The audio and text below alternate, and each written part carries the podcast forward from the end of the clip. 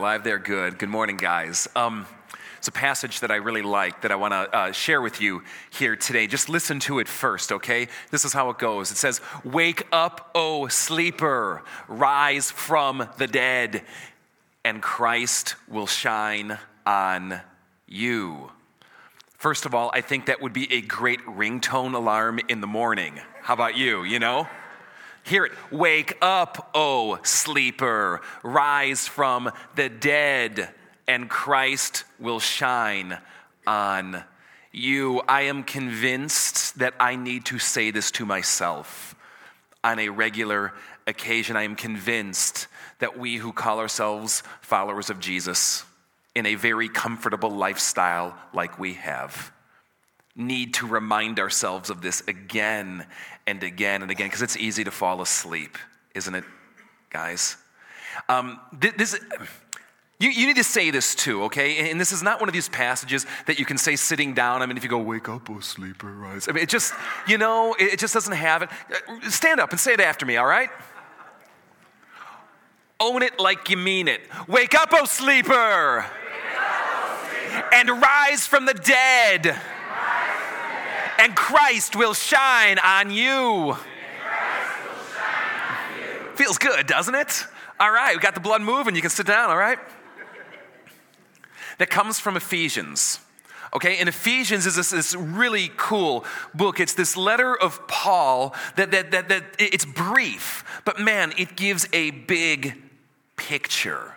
It's this letter written by Paul while he was in prison, and it touches on, I'm telling you guys, like every major idea that, that, that kind of undergirds who God is and what, what the Christian experience is about. It, it, it talks about Jesus, and I mean who he is. I'm talking like who he is. You peel behind the veil and you see, look, here is Jesus behind the skin. It talks about the epic scale themes of things like salvation and destiny and predestiny and life together. It talks about things like, like marriage and, and, and, and parents and kids and how we interrelate with each other. It talks about the things that are going on behind the universe and the spiritual warfare that's a reality of life. It talks about Jew and Gentile and election in the church and this little six chapter letter from like this 20,000 foot satellite view is breathing into it all. Wake up, O oh sleeper.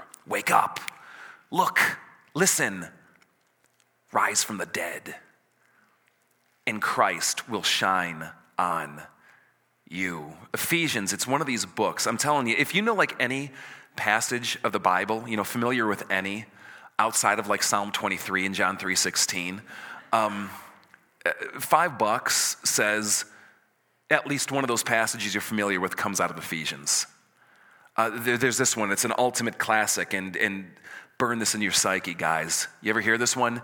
You are saved by grace through faith. And this not of yourselves. It is a gift of God, not of works, so that no one can boast. You know, you know this one? I mean, it, can, can you get it clearer than that? God, it's like you. It's all you. There's the one that Mark read earlier. There's, there's one body and one spirit, just as there is one hope to which you were called, one Lord, one faith, one baptism, one God and Father who is over all and in all and through all. This amazing picture of who we are together. Maybe you're like a spiritual warfare junkie and you know that whole like armor of God thing, all out of Ephesians, the, the helmet of salvation and the shield of faith, where he says, Arm yourselves arm yourselves, take up the armor of God so that you can take your stand against the devil's schemes. One that's always been so meaningful to me out of Ephesians. Wives, submit to your husbands as to the Lord. For just as the church submits to Christ, so wives submit to your husbands. And, and why not? It's not over yet in, in everything. All right, isn't that good stuff, guys? I mean, rock on on that front. Yeah, all right, I'm going home.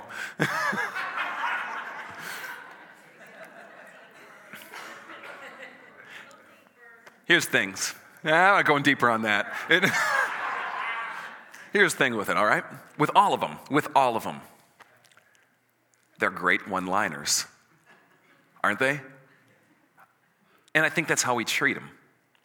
It's easy. I think this is how it's easy to treat the Bible. We treat it like a collection of one liners. But do we ever stop to ask the question, why?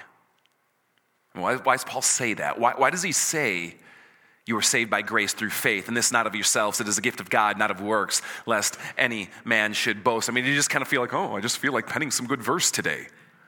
Or was there a reason behind it. Why does Paul say there is one body and one spirit, just as you were called to one hope when you were called? Why does he say it? Is it just like his, his musings and reflections on life, or is there a point? Why does Paul say that amazing advice to wives? Is there a point behind it? And if you don't stop to ask that question, why? Like, where's he going with all of this? And what does it have to do with each other? What's the point? Then I think it betrays that kind of somewhere in your heart, you really just approach the Bible as a random collection of sayings rather than a real message written to real people in a real circumstance for an intended end. You with me? That's what I want to pull the veil back on today in Ephesians. That's what I want to take you through. So let me kind of frame it here. Here's the issue. Okay, you find Ephesus? Okay, in one way or another, the letter of Ephesians is connected with that city right there. Ephesus is like big stuff in the ancient world, in size, second only to Rome itself. In fact, it functioned as, as like the, the, the, the, the extension capital of Rome in the eastern half of the Roman Empire huge commercial cosmopolitan city. We got some ruins here um, I found a picture of. And this is just a taste. I mean, you can see their version of the Sears Center built into a mountain, seats over 25,000 just in the amphitheater. I got to wear a mic to speak to about 200 of you. You could stand on the stage, I'm told, in the Ephesus amphitheater and talk in a normal voice and hear it as clear as day in the upper seats. It was this huge business center, cultural trend setting, cosmopolitan place. Here's how I want you to think about it today it's New York City of the ancient world. And in Ephesus, you would find people of every stripe and variety, like you'd find in New York today. You'd find rich and you'd find poor. You'd find people of every culture and race. You would find this mixture of language, and you'd find people of every religious persuasion Greeks and pagans and Romans and atheists and, and, and Jews and, and everything else in between. And, and they all maintain their, their language and their culture and their identity. Like you can go to Chinatown or Little Italy or so many of the, the, the niche neighborhoods that make up a city like New York and how it is today. This is Ephesus in the ancient world. And Paul comes in to this city. He comes into this city and he starts preaching Jesus as this crucified and risen Messiah. And they go, What does that mean? And he goes, Let me tell you. And they start buying it. They start wanting it. They start believing it. But herein lies the issue.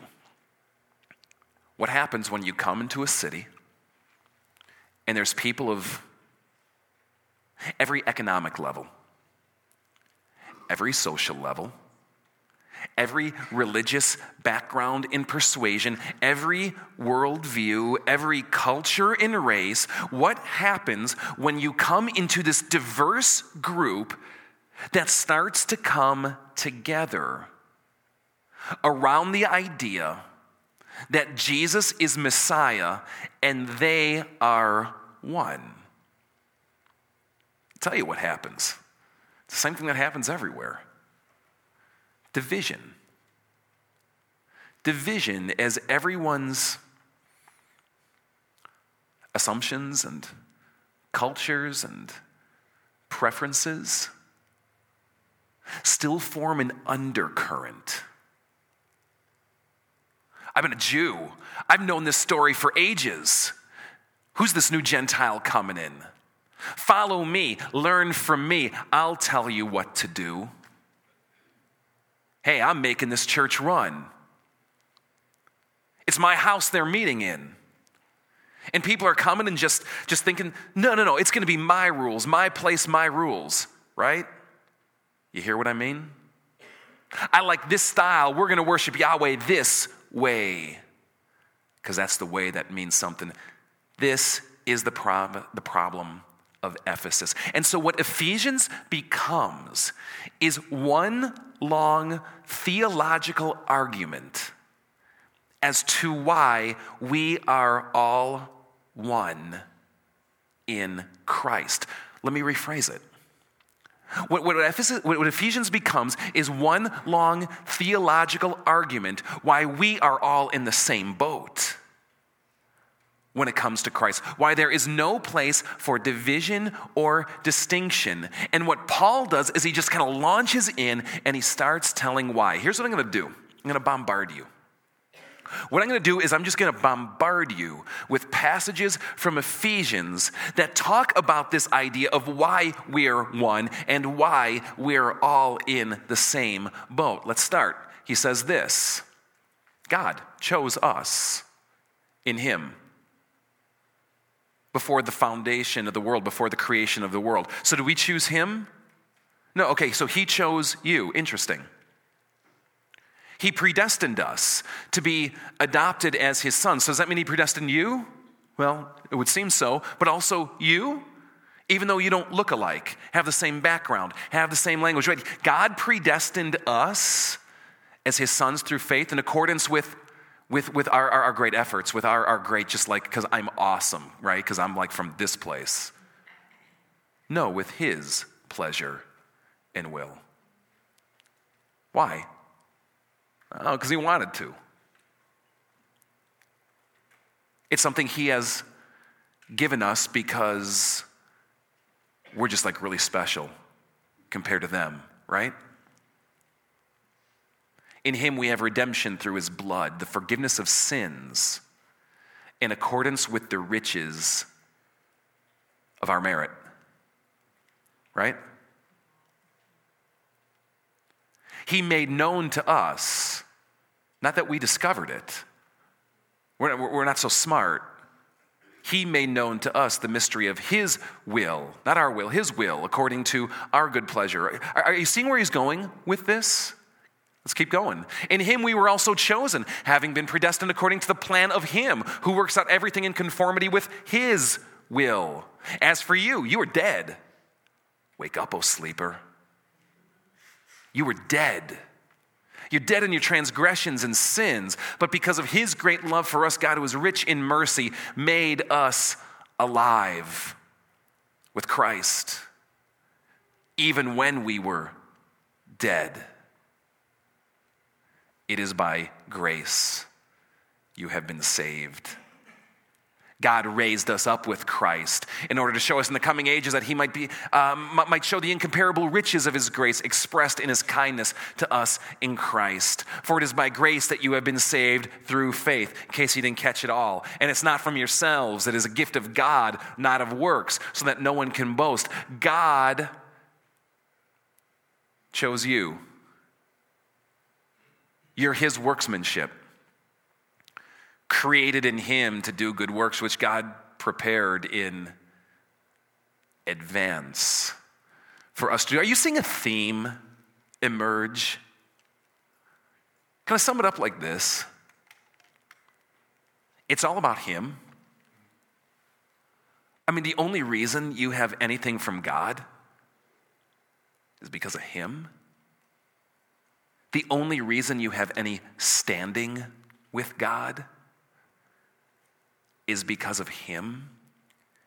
The only reason you're saved, have a relationship with Him, are set on a purpose and a course for Him, have a future and a destiny, is because of Him. And at no way whatsoever do you get the hint that it has anything to do with you. How special you are, or how wonderful you are, or how you come from the right stock, or the right family, or the right background, or the right culture, or the right language. It's all about Him. Why are we all in the same boat?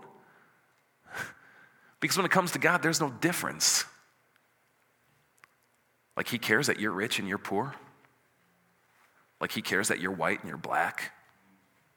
Like He cares that your family can trace its lineage to Martin Luther himself and that you're brand new to this thing called the Christian faith. Like God cares. See, what Ephesians is about is that we're all in the same boat because we're all sinners and separate from Him. And without God, it doesn't matter what distinctions exist in the world. In Him, we're one because it's all about Him and how He's brought us together to be in Him. This is the trajectory of Ephesians, a theological argument of why we are one in Christ. But see, here's the issue with it, and it's one that Paul isn't like, like naive to. We're not. I mean, we, we are, but we're not because our distinctions still keep an undercurrent, right? I don't care how close to someone you are. I don't care if they're your clone. I don't care if you're married to them. I don't care if you're sleeping with them. I don't care if you're like, man, they're my best friend. None of us are really one, are we? I mean, we have different, different values.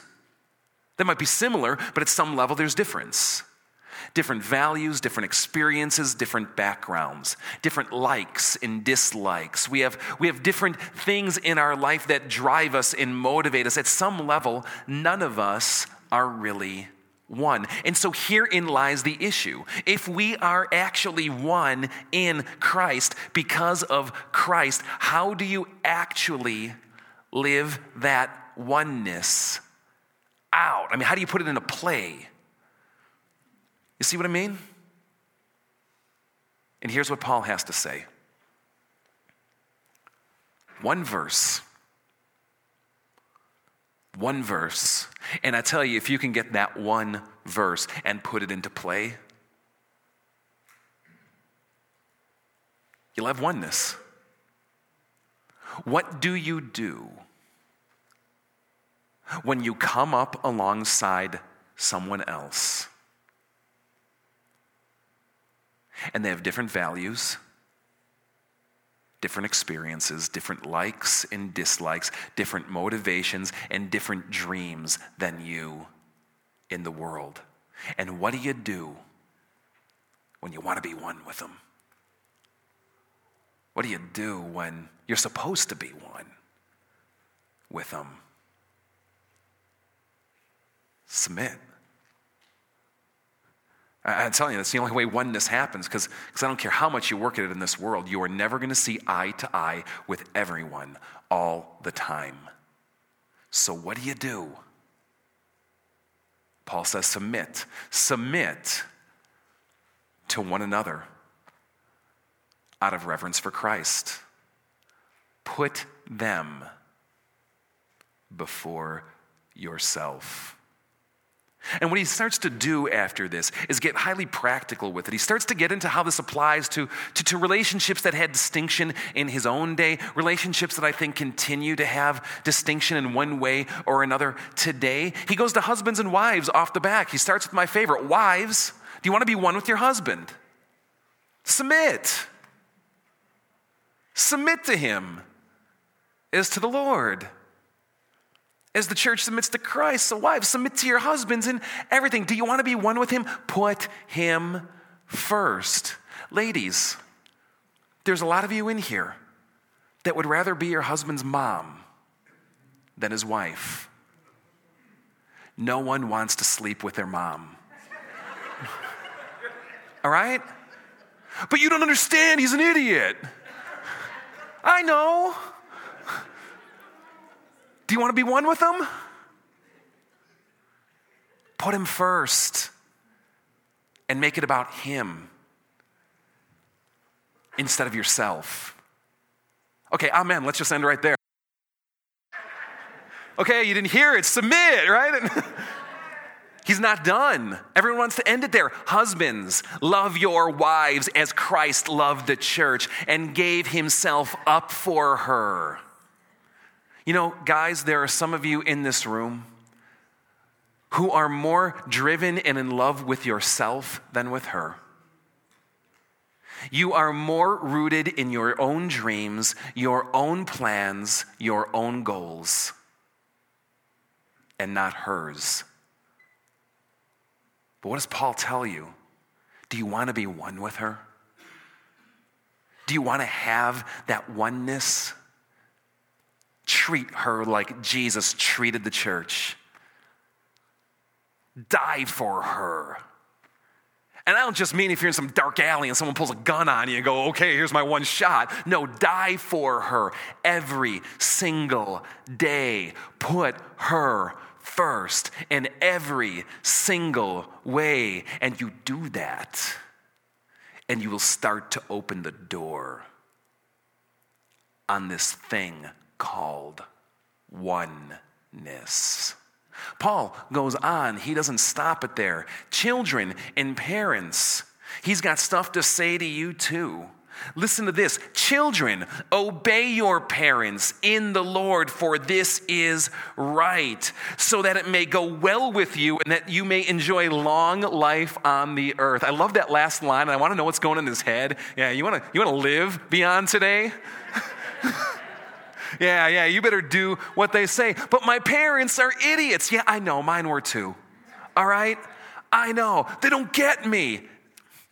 They do more than you think. But it doesn't matter. They're your parents. Do you want to be one with them, kids? Do you want to have a close relationship with them? Stop rebelling every step of the way. Listen to what they have to say. Parents, do you want to be one with your kids? Because something tells me that's probably more the case than the reverse. You've got the authority, but do you want to be one with your kids? Listen to what Paul has to say. Do not exacerbate your children. Stop riding them. Stop living vicariously through them. Stop trying to control their life as though it is an extension of your own, making them the lightning rod for your dreams and failures. Parents, what does it mean for you to submit to, their, to, to submit to your kids? Yeah, but all we'll have is like chicken fingers and ice cream every day. Yeah, I don't think that's what Paul's getting at here, all right? In a deeper way. What does it mean to seek oneness with them in this principle as well? Slaves and masters, not so applicable to today. Not directly, anyway. But what if I substitute words like employee, citizen, or any of the other number of ways we find ourselves under the authority of another.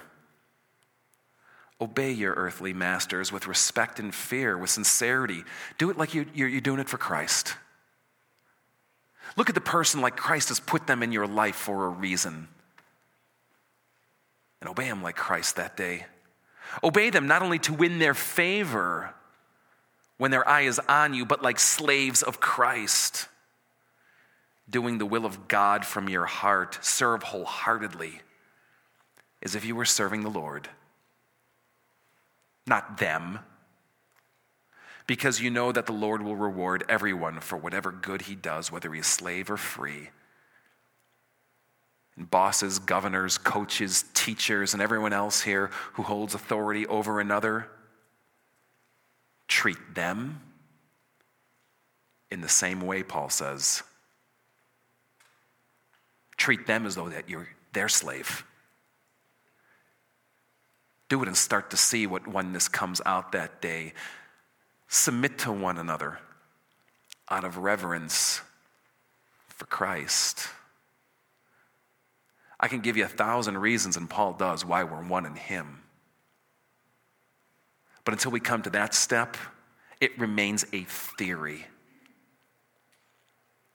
and not a reality. Now, here's the thing the point of this is not just to have like man, like stellar relationships in this world. It's not just like, oh, I just feel so good inside now because there's, there's intimacy and oneness. Because Ephesians takes oneness beyond that. Oneness is not an end for Paul, but it's a means to an end. It has purpose.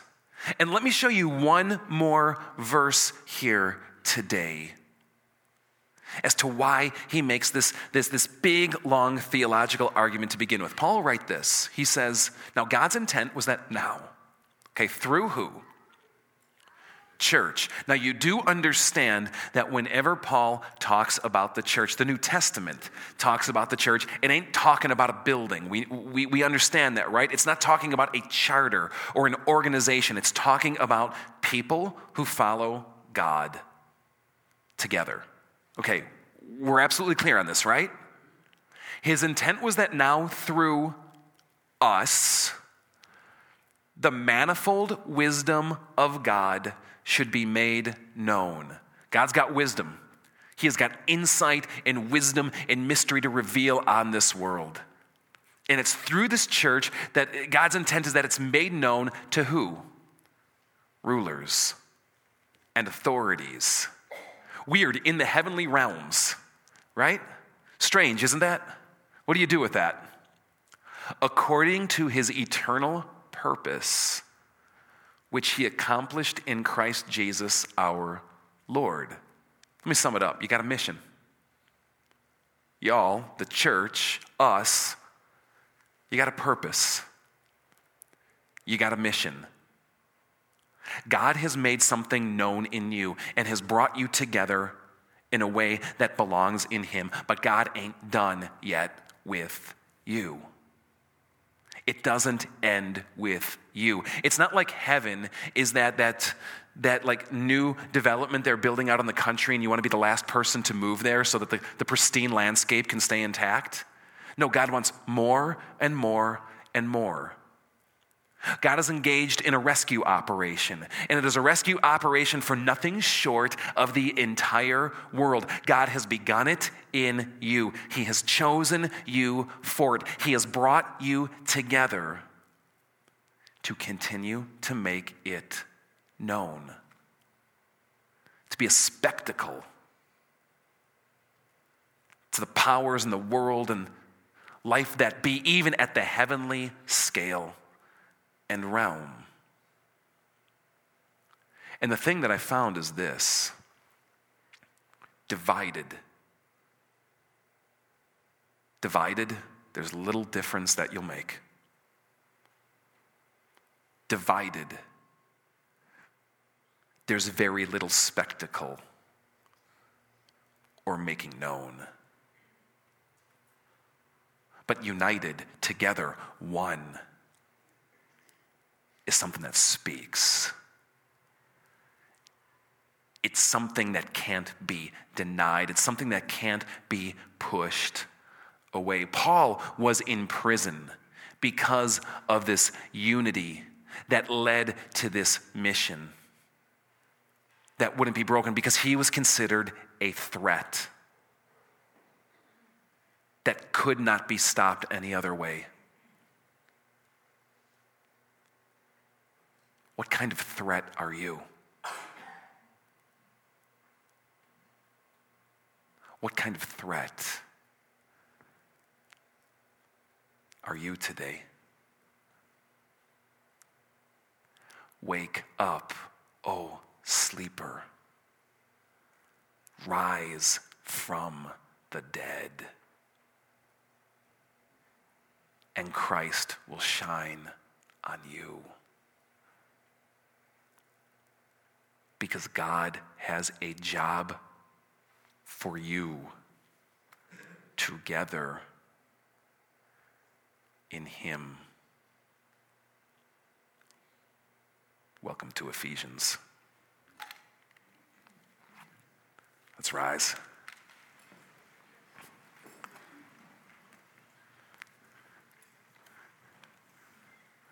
Band's coming up, all right?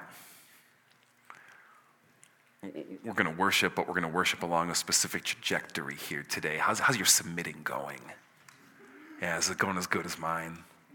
Yeah, yeah, I thought so. All right. How awake are you today? What kind of threat are you posing here today? God, in His love, gave His Son to die for you. And what we do here, what part of this is about, is resetting our lives today, every day. Saying, Lord, I've been asleep. Lord, it's been about me. Lord, I haven't been posing the impact that you've called me in this day. If I'm speaking to you, just pray this with me. Most merciful God, we confess that we are by nature sinful and unclean. We have sinned against you in thought, word, and deed, by what we have done and by what we have left undone. We have not loved you with our whole hearts we have not loved our neighbors as ourselves. We justly deserve your present and eternal punishment. But for the sake of your Son, Jesus Christ, have mercy on us. Forgive us, renew us, and lead us, so that we may delight in your will and walk in your ways to the glory of your holy name.